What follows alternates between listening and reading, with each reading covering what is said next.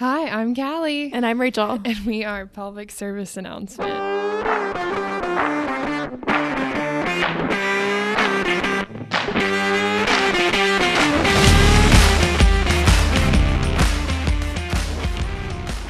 Okay, good morning, everybody. Good afternoon, whatever Hello. time you're listening. How are you?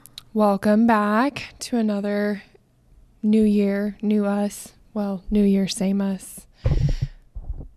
We are pretty excited about this week's episode, which is what we say literally every single week. But I just don't know that what we're going to talk about gets talked about enough as per usual. As per usual. We're talking about Yeah. the awkward things that no one wants to talk about. But when no one talks about this, misinformation gets spread. Min- misinformation abounds on this topic. And so we're going to be talking about lubrication, the ins and outs of natural lubrication, of lubrication that we use during intercourse, things that cause vaginal dryness, or why do we even need lubrication sometimes. And I kind of think that this is a taboo topic because people feel like if they're using some kind of external lubricant, there's something wrong with them. So no one talks about it. No one says, oh, yeah, this is what I use and it works great, or don't use this, or whatever. It's just one of those Right. conversations no one has. So here we are to have it So you know us. That's all we do. in true PSA fashion. So, I wanted to start with just a little bit on just natural natural vaginal lubrication just to kind of have a baseline understanding of how everything should function. I always think that's a great place to start. But we have natural lubric- lubrication throughout the vagina. Some of that we get from cervical fluid, some of that's coming from the Bartholin glands, which we've talked mm-hmm. about before, especially when we did that episode on the phases of arousal. But basically, those glands are just two small, about the size of a pea, glands on either side of the entrance of the vagina. And during arousal, these glands are going to secrete extra fluid just to reduce friction during intercourse. And and the amount of lubrication that your body naturally produces changes a lot with your cycle. We talked about that a lot too in that episode. So, depending on like what that cervical mucus or that vaginal discharge looks like, can give you an idea as to where you're at in your period, where you're at in your cycle. We kind of talked about how that slickness increases when you're fertile in order to kind of promote that uh, sperm motility to have a successful pregnancy, have a successful fertilization. Um, and so that can really, really change depending on where you're at in your cycle. And everybody's different too. And I think that that is one thing that I kept coming across, like even just like Googling it, like you type in like vaginal discharges, how to decrease, how to reduce, like how to, is, is this normal? And everybody is different. And so what's normal for you might be completely different for somebody else, but there is nothing wrong with you. There is nothing that you need to do to decrease that. There are like, you're perfect. You're fine. You're fine.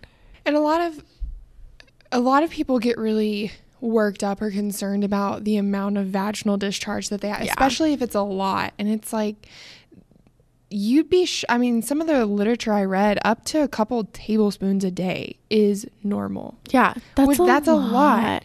And so if you think about it, we've talked about before that that whole area it's a self-cleaning oven. So we've got constant lubrication and maintenance of the pH and all of that. And so discharge is normal. So don't panic, don't try to discre- decrease that discharge.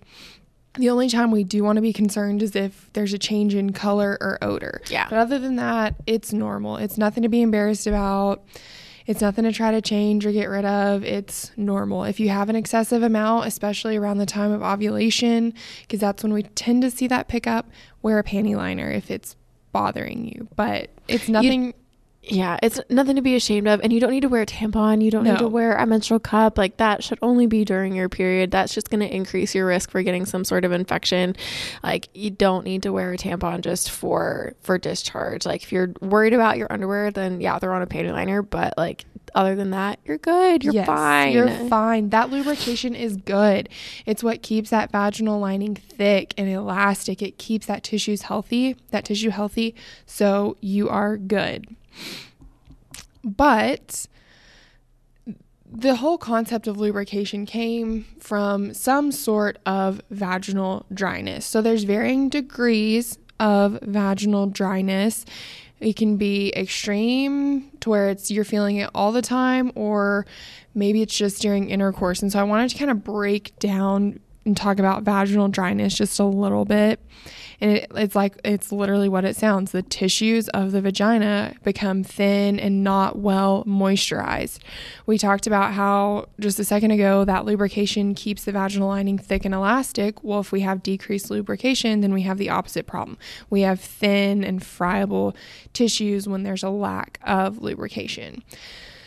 So there can be a range of this, like I said, and it can cause anywhere from pain during sitting, it can cause discomfort during exercise, even pain with urination, and most common commonly discomfort or pain during intercourse. Mm-hmm. This can really occur at any age. I mean, 18 to 80, there there's this can occur really at any, any age, but we do see it more common in women during or after menopause just due to that decline in estrogen. So Rachel talked about how that um, vaginal discharge and how much vaginal lubrication we're going to have can change during our cycle. So these the the changes in vaginal lubrication is super susceptible to hormonal fluctuation and estrogen is one of the hormones we've talked about before that's responsible for increasing that lubrication. So when we hit menopause and we've got a decline in estrogen, that's when we're really going to see more of a issue with vaginal dryness or a some more severe issue with vaginal dryness. But some other things that can cause it are breastfeeding. We've talked about the hormonal changes during breastfeeding. Hormonal birth control is another really, really big one. Chemotherapy, diabetes, any kind of anti estrogen medication, which we talked about those a little bit in our endometriosis mm-hmm. episode. Uh, another big one is antidepressants and antihistamines. Those are going to cause some of those changes. And then, I mean, this one sounds like common sense, but we talked about how that Bartholin gland is going to increase that lubrication during sexual arousal. Well, if you attempt penetration or intercourse prior to being sexually aroused, it's you're going to have some of that vaginal dryness. And so making sure you're allowing your body time to go through those arousal phases is really important. And then this one's huge because we've talked about it before, but these companies prey on women, but using scented or perfumed soap, sprays, and washes around or inside the vagina can actually contribute to vaginal dryness. Stop it. So stop it. Stop it right now. it does. We've stop ta- it. Your your vagina does not just smell like Hawaii. It is a self cleaning oven. Leave it alone. Leave it be. Leave it alone. the thought of putting anything scented or fragranced just gives me an overactivity. I'm just clenching my legs together. Like, no, no, none shall pass. Absolutely not. No. Warm water only. Warm water only. Oh. So, like there there's a lot of things that that go into this, that go into that natural vaginal lubrication. There's there's a ton. and so if you are experiencing maybe some vaginal dryness, start with the basics. Start with the basics. I mean, we've all heard that saying, you know, if you hear hoofbeats in New York City, think horses, not zebras, right? Usually the most likely answer is the simplest one is, is the most obvious answer. And so if you're stressed, deal with stress management. If you're not eating well, clean up your diet. If you're not sleeping well, get some more sleep, get some better quality sleep. Like find those little things that could potentially be a trigger for this. Like we talk about how stress is related to the pelvic floor and sexual function and physical functioning over and over and over again on this podcast and those those can be really big things. So start with the basics start there and then go from there say okay where am i at where have i where have i been at in my cycle has my cycle been regular the last couple months if it's not regular then it's hard to know you know what could be impacting it. Take a look at, you know, your relationships. Take a look at, you know, how have you been approaching sexual intimacy and, you know, have you just been diving into it or like Callie said, have you been giving yourself time to go through those arousal phases? And, you know, if you are postmenopausal, same thing take a look at those things first and then talk to your doctor like we we've talked about it we're going to do a whole episode on on menopause and just kind of the implications there not only on the vaginal tissues themselves but on the pelvic floor and you know sexual health and everything like that but there's a lot of really, really, really good products out there that your doctor can prescribe to you to help with that vaginal lubrication. And so, va- there's so many things. Vaginal dryness doesn't just feel like oh dry i'm like like dry skin. Sometimes it can feel like burning. Sometimes it can feel like itching. Another like common sign of vaginal dryness is bleeding after sex because those vaginal walls essentially the tissue is there's so much friction it's breaking that tissue open.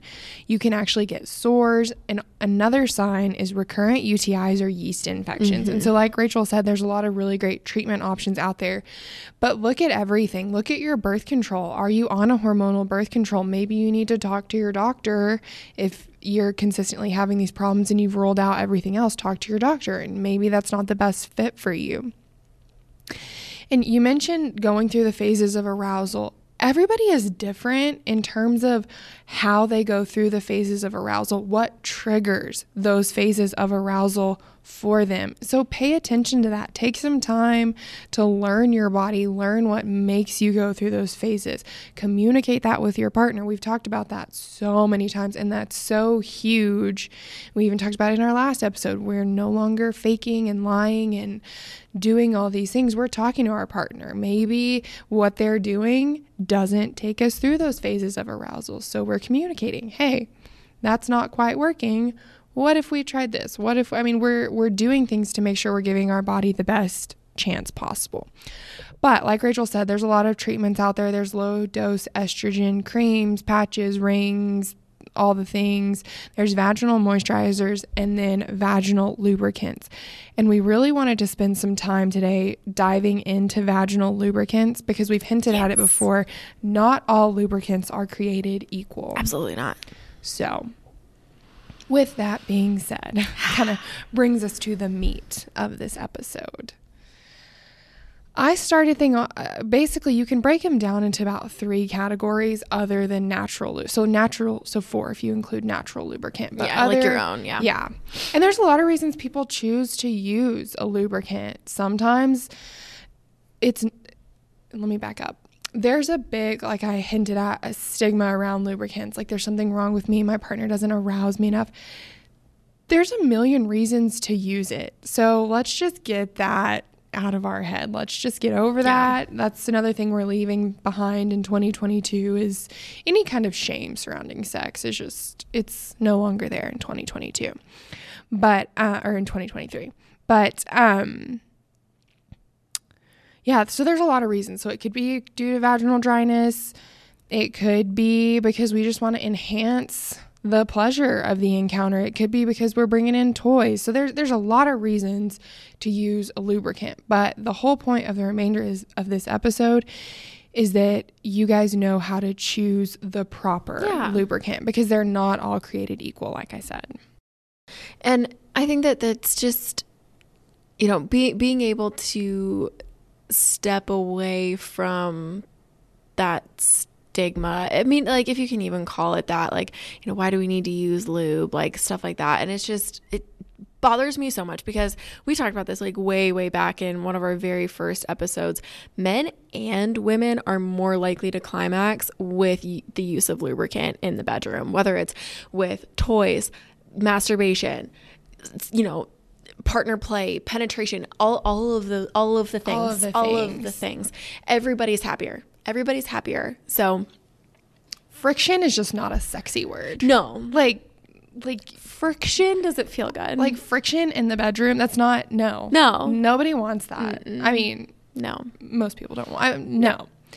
So, with that being said, we've got other than natural lubrication, we've got pretty much three categories we can break this down into water based lubricants, oil based lubricants, and silicone based. So I'm going to start with water. I'm just kind of go through and break down the pros and cons for each. And Rachel, you can jump in at Yeah. any point. But for water, a lot of people like water based lubricants because there's really like no taste. It feels pretty natural. Usually these aren't super irritating. They're condom compatible and they absorb quickly into the skin, which is a pro and a con because sometimes great less cleanup, you don't feel that kind of sticky feeling of residue or anything, but depending on you know your goals and your sexual encounter, you may have to reapply. So, some pros and cons with the water. Did you have anything? I yeah, it's the fact that water-based lubricants tend to mimic the body's natural lubrication a little bit better more so than a silicone or an oil-based lube. And so it's a lot more comfortable. You will also find significantly less ingredients in water-based lubricant. And I think that's like the biggest takeaway from this episode is look at your ingredients of your lube. Look at the ingredients, see what's in there. Um, the same way that chapstick companies will actually put drying agents in their lip balm to make you continue to buy more of that product, same applies here. Yeah. Same applies here. so take a look at the ingredients. If there is anything that ends in all, like OL, there's a good chance that that is an alcohol, and alcohols will dry you out. Yeah. So take a look at the ingredient list. Like I said, with water based lubes, you will find significantly fewer ingredients, which is a good thing. Like we, you want fewer ingredients in that lubricant. It's easier to identify things that could potentially be causing you problems if you do start to get any sort of itching, dryness, redness, infections, anything like that. Then that way you can take a look at those ingredients and be like, well, nope, it's literally just like you know, water and, you know, two other things in here probably isn't this that's that's causing it. Let's look at something else. Or if it is a whole bunch of other things that you can't pronounce, then then there might be might be a problem there. Yeah. I think the lubrication we use in here has like three ingredients. Yeah, I mean, and it's- it's because yeah. it's it's just a generic. And, and mm-hmm. the, the lubricant that we use here is actually a surgical lubricant. Yeah. And so it's not just made for internal vaginal exams. Like it's made for any type of surgical procedure that could possibly need lubrication. And so it is safe literally anywhere, literally anywhere in the entire body. So I don't think that you could buy it like off the shelf. Like, Yeah. I'm pretty sure we order it special. and I don't know that I would recommend it. For, No. it's not. There's nothing sexy about it. like It literally like it looks like a medicinal tube. yeah, it's not. I don't recommend. It, it's great for what we do, but if Yeah. you were if you had other goals, I don't recommend what we use. No. Okay, so then the next category is oil-based lubricants. And so this I this is actually nice because it can have a lot of different uses. You can use it for more than a lubricant. It can be used as like a massage oil. Usually these are plant-based or made with some kind of synthetic oil, but the uh, the biggest kind of thing to note with oil based lubricants is they are not condom compatible. They can actually contribute to the breakdown of that condom material, which is going to put them more at risk for condom breaking. And if you're wearing a condom, you obviously do not want it breaking. So, oil based is not the best if you're using condoms. Oil based can also stain sheets or fabric. So sometimes that's kind of a, a con there. But usually there's less additives and preservatives in oil based lubricants. And they tend to feel, like I said, it's like massage oil that feels good on the skin. So for people, a lot of complaints I hear about lubricant is that it's slimy or it feels sticky. They just don't like the way it feels. And this oil based has just a nicer feel to it as long as you're not using a condom. Yeah, yeah, pretty much with um with the oils and stuff just and pH is also kind of like another Yeah. hot topic that comes up with lubricants and ingredients and stuff like that. And so it is you know, it, it is a little bit kind of here or there. Oil lubes typically don't have a pH level or an osmolality range unless they do contain like some other water or water based ingredients. Um, and so just kind of being careful there again. Vagina is a self cleaning oven. Um, so is the rectum. So, depending on where you're putting this lubricant, just kind of keep that in mind. And you know we, we've talked about the the vagina is pretty acidic. And mm-hmm. so we want to want to kind of try to keep that ph range around um, i can't remember off the top of my oh. head what the ph range of the vagina is. I have it. Oh beautiful because I kind of have a section on things to avoid at the end. Oh, perfect. But um, healthy vaginas have a pH of 3.5 to 4.5. Beautiful. So they are acidic, like Rachel mentioned, and ideally you want to find a lube with a similar pH. Yes. Yeah. Whether it's um, rectal pH range is a little bit higher, it's actually 5.5 to 7. Didn't know that. So still a little bit on the acidic side, but really kind of more more neutral. Um, and so yeah, finding a a personal lubricant that has that pH within the same range is really really important because we don't want to throw anything off. No, no, so. we do not. And then the last category of lubricant is a silicone based. So these typically have no water in them, and this is not going to be absorbed by the skin. So they're going to last a lot longer. The oil and the water is going to be typically absorbed by the skin. The oil a little bit lower, but event or slower, but it will be absorbed. Silicone not so much. So it's going to last longer. They're safe to use with a condom.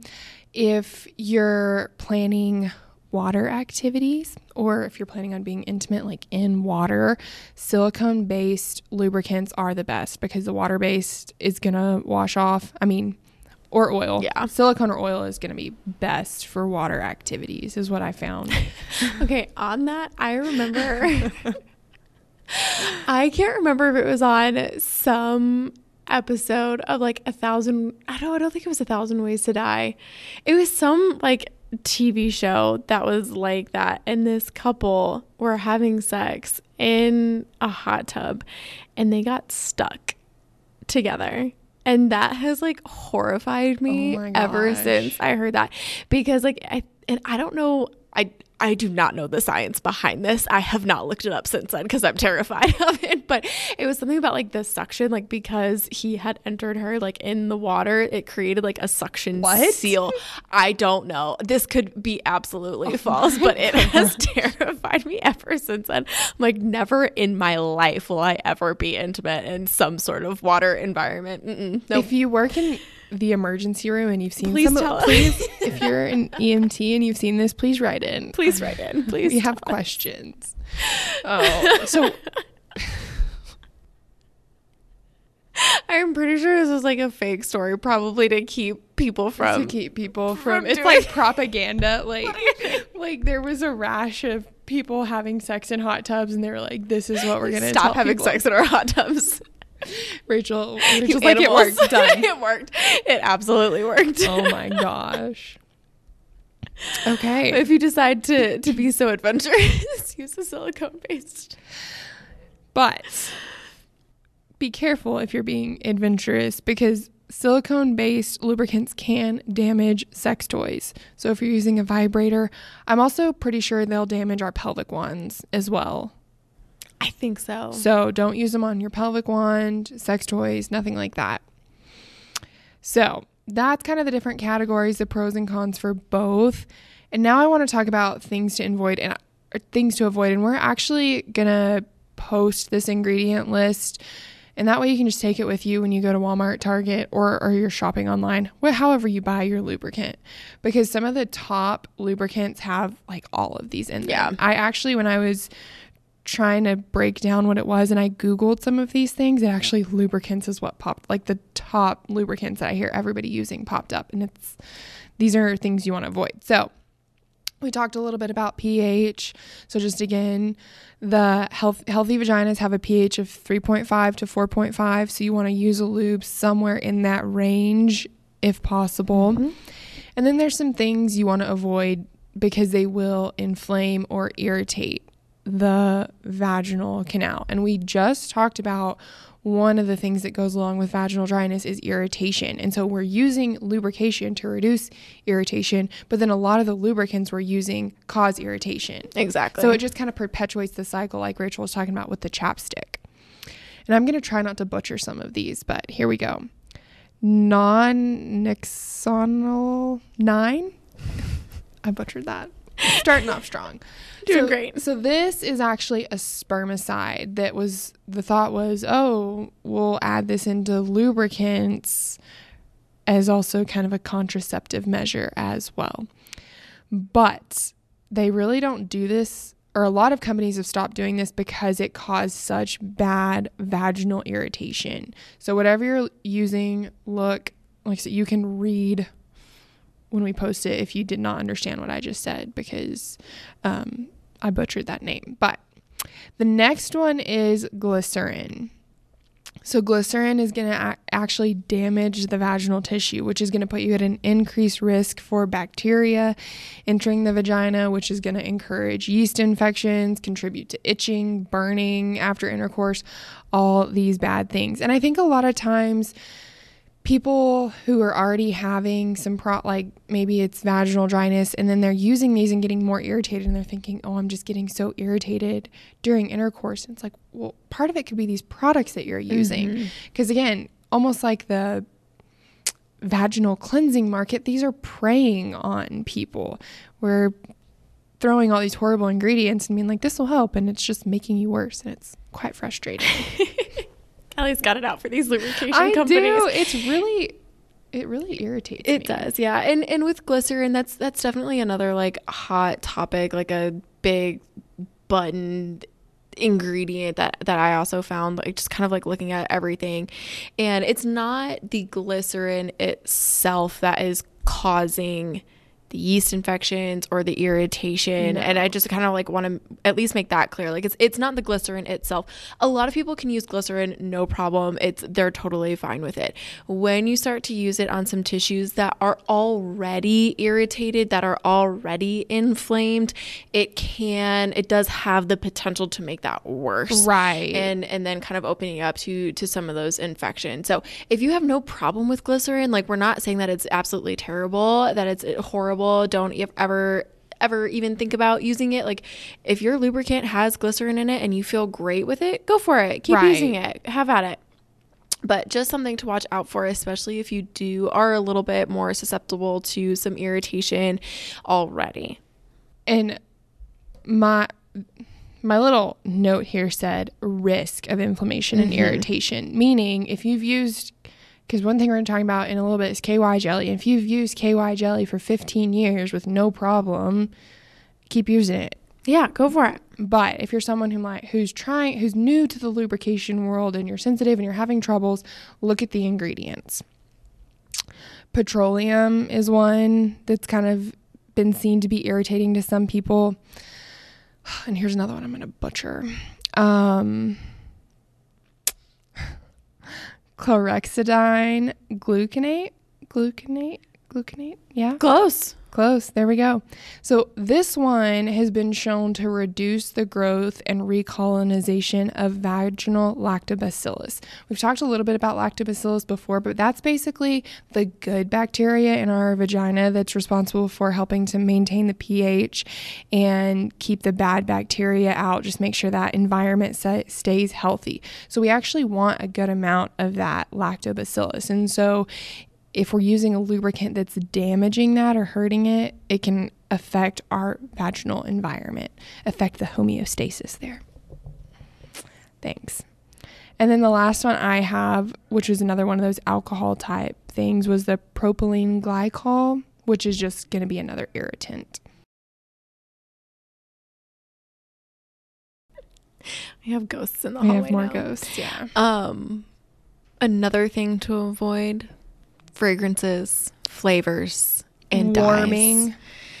Fragrances, flavors, and dyes do not belong anywhere in, in, inside of you. Absolutely not. Just it can cause so many problems. So many problems. Now, if you are wanting to spice it up a little bit with maybe some edible or flavored lube for oral sex, that's a little bit different. A little bit different. So, um, there are specific lubricants that are um, uh, created for for oral sex, and so the let's see, the top one that I have found is called Sliquid Swirl. That is a mouthful.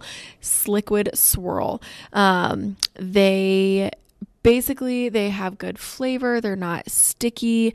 Um, definitely, uh, this article kind of tested out a, a couple of them, um, a couple of different flavored lubes, and they said it was the best tasting one. In case you were curious, they have an array of eight fruit and fly, in, fruit inspired flavor combinations, sweetened without the use of sugar. So it transitions from oral delights to penetrative fun with no irritation or discomfort. There you go. Liquid swirl for you. Liquid swirl. So just kind of be careful with that. When it comes to, and Callie, you mentioned this, the warming lubes and the tingles all over and the icy lubes. No. It there's a good chance that there's a lot of ingredients in there that you just do not want inside of you. Some of them even contain honey, and we've talked about honey using it for um, Other burns, wound care, wound care, yeah, yeah. wound care. Um, and so it's just it's not not really meant to go inside of the vagina. So, um, Sugar in general. yeah, and I yeah. not this is not mm, not trying to like kink shame anything but be very careful with your whipped creams your chocolate syrup yeah. you're kind of asking for a yeast infection there just because it's not really meant to be in that area in that self-cleaning oven we've talked about partners oral hygiene before too and this kind of branches off but specifically stay away from these things if you're someone who's already experiencing some vaginal dryness and vaginal irritation There was this girl, I want to say she worked for BuzzFeed. I think it was BuzzFeed. And she basically she read 50 Shades of Grey and then had like basically recreated everything like with her husband. okay In in every every scenario, every time that they had sex, they did kind of like the exact same thing. And she kind of like reported like, okay, this was a no-go, like this was completely unrealistic or this actually felt amazing. Definitely give this a try. And I th- I want to say it's in the second book. They break out a tub of ice cream and have a few dalliances with with the ice cream on the spoon and he's just kind of like trailing it all over her and everything like that. And the girl when she actually tried it she got a yeast infection. Yeah. so again just kind of be careful. Food can be super fun in the bedroom if that's what you like but just be careful just be careful about where you're where you're it. putting it. Yes. Yes. Absolutely. Absolutely. So I think that was pretty much all I had. Pretty Basically, much. just we want you guys to be aware, be informed, because I've talked to a lot of people, which thankfully we're getting away from that warming. But some people think, oh, warming, that sounds like I'm irritated that I have pain with sex. Warming, that just sounds relaxing and nice. Well, warming turns to burning really, pretty quick really pretty quick. quick So those, I just, again, sometimes I'm like, the people who invented this must not have been female. like, yeah or Yeah. kn- knew nothing about the female body. And a lot of times, the people creating these products, these aren't doctors or scientists or research, it's people who are trying to sell product. And so you just got to be careful. They're not necessarily going to put the cleanest and the best thing. They're going to put what's going to make them the most money and what they can.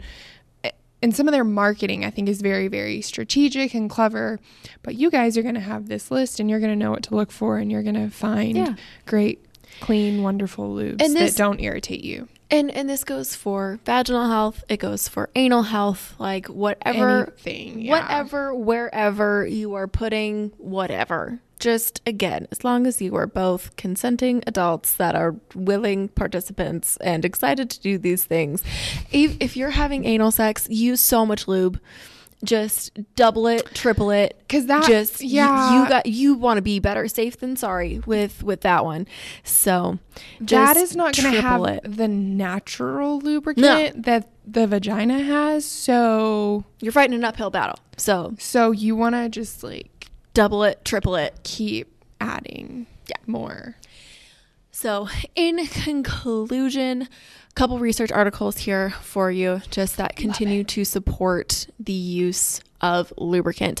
This article, um, these are all coming from the Journal of Sexual Medicine. We've talked about how much we love this journal. Like, it is my absolute favorite. Um, this was published in 2012 and it is called To Lube or Not to Lube Experiences and Perceptions of Lubricant Use in Women with and Without Dyspareunia. Uh, and so they basically were measuring females' attitudes and questions regarding the use of lubricant. And basically, what they found is that women with dyspareunia have more difficulty with natural lubrication. We've talked about that, like that. That makes sense. That tracks with with what we know about the pelvic floor, about vaginal health, and about pain with sex. And so they continue to say, you know, it is consequently not surprising that they reported using lubricant more frequently than women in the control group who did not have dyspareunia. Women with dyspareunia reported using lubricants more often than the control group to try to prevent or alleviate pain and reported this as being a moderately effective strategy, suggesting that it may be useful a useful tool for women with dyspareunia. So, really good. I recommend lubricant to all of my patients that have pain with sex, whether it's with initial penetration, with deeper thrusts. I'm like, lube it up, girl, lube it up another study and i like this one because they actually had like a counterpart. They did a study on women's perceptions about lubricant use and vaginal wetness during sexual activities. And then they also had kind of a counterpart um, called men's use and perceptions of commercial lubricants, the prevalence and characteristics in a representative sample. So we'll start with the women first. And this study was published in 2013. And overall, women felt positively about lubricant and lubricant use, preferred to, and basically preferred that sex felt more wet. They felt that they were more easily orgasmic when sex felt wetter and thought that their partner preferred the sex to feel more wet than dry as well. And so, findings suggest that women generally feel very positive about lubricants and lubricant use and prefer that vaginal penile intercourse to feel more wet. And so, um, incorporating prog- products such as lubricants into their sexual activities um, are is, is a good recommendation that healthcare providers and, me- and other medical professionals can you know help help to make that those recommendations. And so that that's where we come in. Um, it feels more comfortable. It feels better. You're more likely to climax. Who doesn't want that? So lube it up.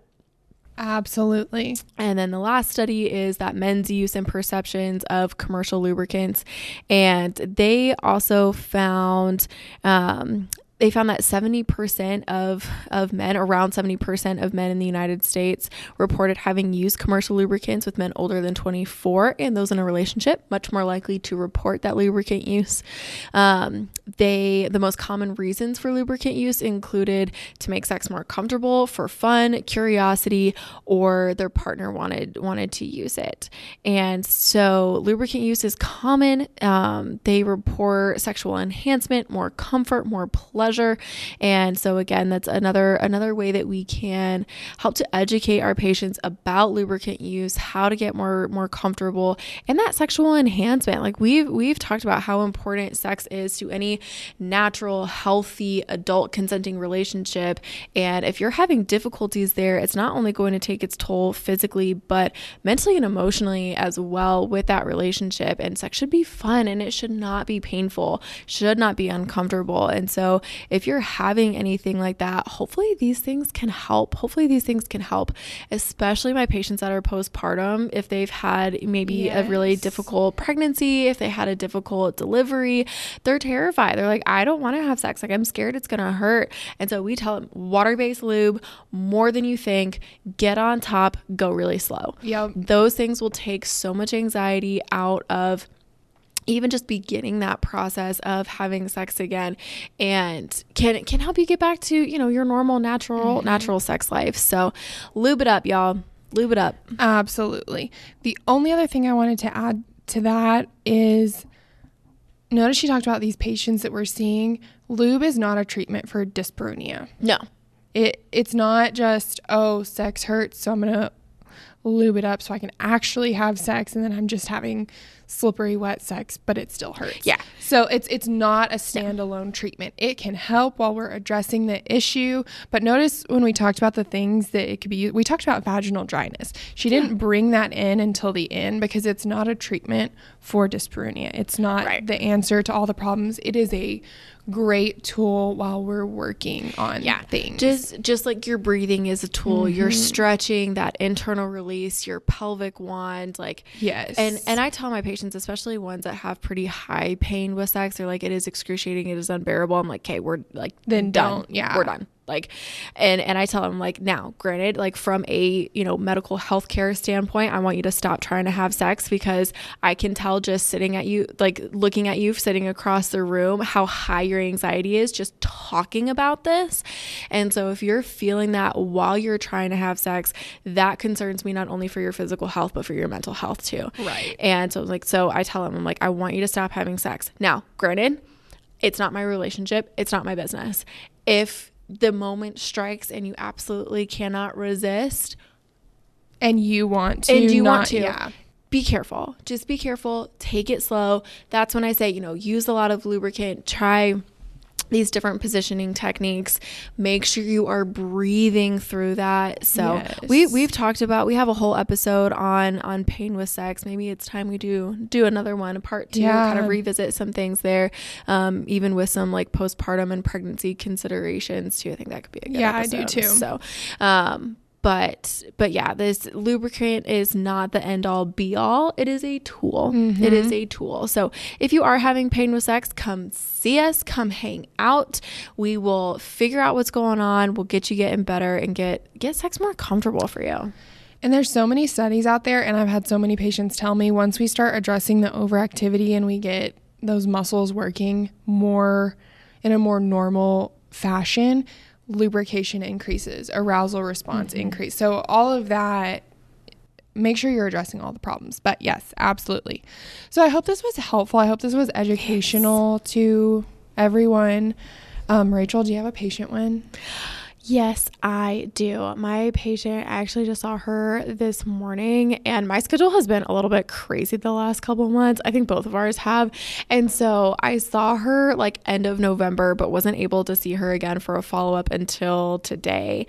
And so and normally if i know that that's gonna that that's gonna happen i kind of like overload them with information yeah. because i'm like listen like i'm not gonna be able to see you for a while so like here's everything like go home, chew on it, think about it, email me if you need me, but like there this is going to be a lot for you because I'm not going to be able to see you for a month hit the ground running, like work on all of these things. And so she was having some pretty significant urgency and urge incontinence, um, had definitely fallen into the pattern of responding to that first urge of going just in case, you know, running to the bathroom, sprinting, ripping her clothes off as, as she went and having a lot of incontinence associated with that. And so hadn't seen her for a month and she came, comes back in. She's like, I'm sleeping through the night, which she wasn't doing before. She she's sleeping through the night her frequency went from to ev- from every 30 minutes to about every 2 hours just just within a month just within a month.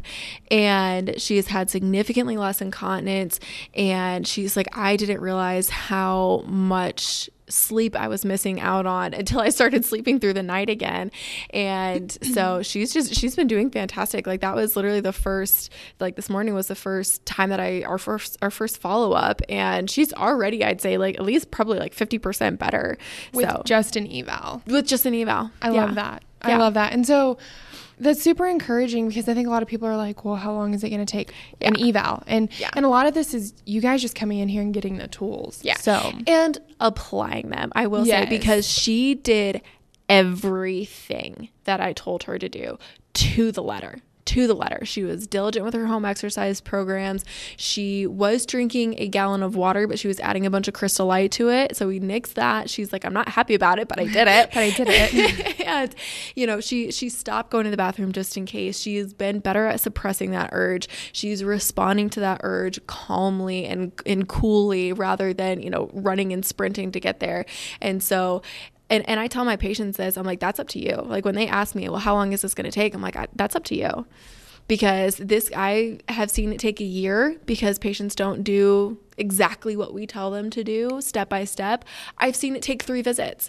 It, it really depends. It really just, mm-hmm. just, just depends. So I love that. That's such a good one. Those Yeah. are patients like that are so fun. We love all you guys, but it's fun for us when you guys succeed. Yeah. I, I think that's a super important thing that I want everyone to understand. We love it when Yeah. y'all do good. We absolutely love, it.